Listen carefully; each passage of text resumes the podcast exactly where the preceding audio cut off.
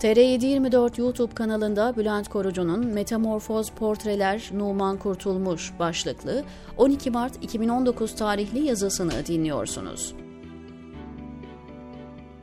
Gregor Samsa bir sabah yatağından kalkamadığında önce neye uğradığını bilemez zamanla bir böceğe dönüştüğünü anlar.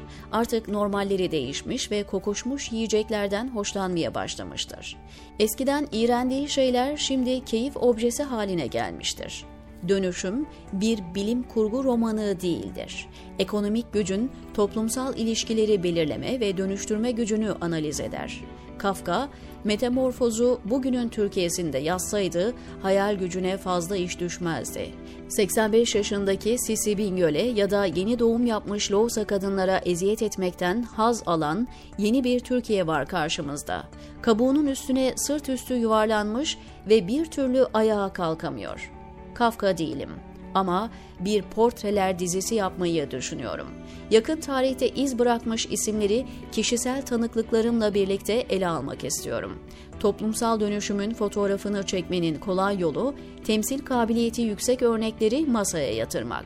Pek çoğu Kafka'nın Metamorfoz'da anlattığı türden dönüşümler yaşadığından ilginç tablolar ortaya çıkıyor. Gregor Samsalar, onları dönüştüren ortamlar ve yeni normalleri doğuran sayıklar birlikte ele alındığında birçok soru cevabını buluyor. Resimdeki boşluklar doluyor.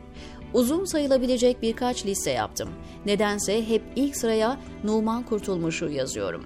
Saadet Partisi İstanbul İl binasındaki uzun sohbetler ve umre dönüşü evinde konuştuklarımızdan tanıdığım adamla bugün gördüğüm kişinin aynı olma ihtimali beni ürkütüyor. Evet yanlış yazmadım. Fark o kadar bariz ki aynı kişi olmama ihtimali daha yüksek. Milli görüş çizgisindeki insanların yakından tanıdığı ama kamuoyunun 1998'de duymaya başladığı bir isimdi Kurtulmuş. Kapatılan Refah Partisi'nin devamı olan faziletin ortadan ikiye bölündüğü günlerde aktif siyasete atıldı.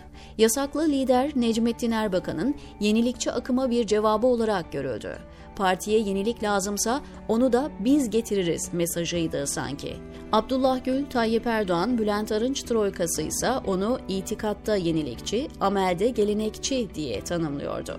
Siyasi münafıklık diye nitelenebilecek bu tanımlama bir kehanet olarak 12 yıl sonra gerçekleşti ve Kurtulmuş en ağır eleştirileri yaptığı AKP'ye demir attı. O tenkitlerin sahibi olarak partinin vicdanına ve öz eleştiri süreçlerine katkı yapar diye umutlananlar hayal kırıklığına uğradı. SP ve sonrasındaki süreçler Kurtulmuş'un savrulmalarının tarihi gibidir. Partinin başına atamayla geldi gıyabında eleştirdiği Erbakan'ın yüzüne karşı itaatkar bir tablo çizdi. Böylece herhangi bir mücadeleye girişmeden genel başkanlık koltuğuna oturdu. Ama ilk fırsatta partideki hocacıları tasfiye etmeye kalkınca Erbakan'ın hışmına uğradı. Teşkilat iftarlarında yuhalanan, masasına kaşık çatal fırlatılan genel başkan olarak kayıtlara geçti. Olağanüstü kongre talebini işleme koymadığı için partiye mahkeme kararıyla kayyım geldi ve büyük umutlarla atandığı partiden kovularak ayrıldı. Yeni adresi kendi kurduğu Halkın Sesi Partisi'ydi. Has Parti, iki yıl gibi kısa sürede kendini fesih ederek AKP'ye katıldı. Büyüme potansiyeli olan parti, liderinin bu imkanı kolay yoldan nakde çevirme kurnazlığına kurban gitti. Girilen ilk ve tek seçimde alınan %0,77'lik oyun, AKP lideri Tayyip Erdoğan'ı ürküttüğünü söylemek mümkün değil. Ancak Kurtulmuş'un sert eleştirileri Erdoğan ve kurmaylarının dengesini bozuyordu. Harun gibi gelip Karunlaşmak onun siyasi literatüre kazandırdığı bir kavramdı ve Erdoğan'a yapılmış en ağır eleştirilerden biriydi. AKP'ye alınarak susturuldu. Milli görüşten kovulduğu için tabanı yoktu. AKP'ye ara durakta lütfen kabul edildiği için gücü bulunmuyordu. Erdoğan'ın birlikte yola çıktıklarını tasfiye etmek için kullandığı aparatlardan biriydi Kurtulmuş. Reza Zarrab'a canlı yayında ödül verdirilerek Harun Karun söyleminin cezasını ödedi, tükürdüğünü herkesin gözü önünde yaladı. Yolda görsem tanımam, ona vereceğimi bilsem o karede olmazdım savunması çocukça bir kandırmacadan ibaretti. Biz de sonradan kamera kayıtlarından gördük. tank bir numaralı kapıdan içeri doğru giriyor, karşısında 3-5 tane polis var, ellerinde de ufak silahlar var. Buraya gelse en azından 3-5 tane bakan var. Bizleri alsa, ellerimize kelepçe vursa, kameraların önüne çıkarsa çok büyük psikolojik üstünlük olur. Giriyor ve çıkıyor, dönüyor, kapıdan dönüyor, izahı yok.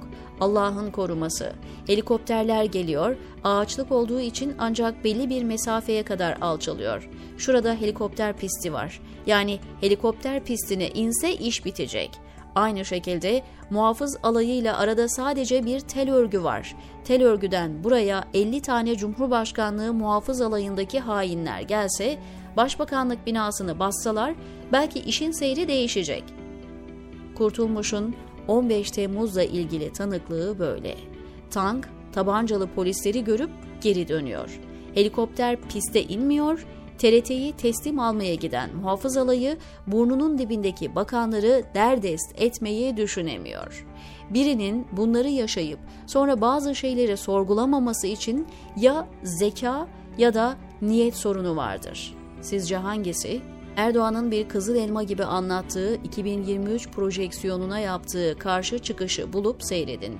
Çok ileri görüşlü bir siyasetçi demenizi sağlayacak o konuşmanın sahibi bugün papağan gibi Erdoğan'ın söylediklerini tekrar ediyor.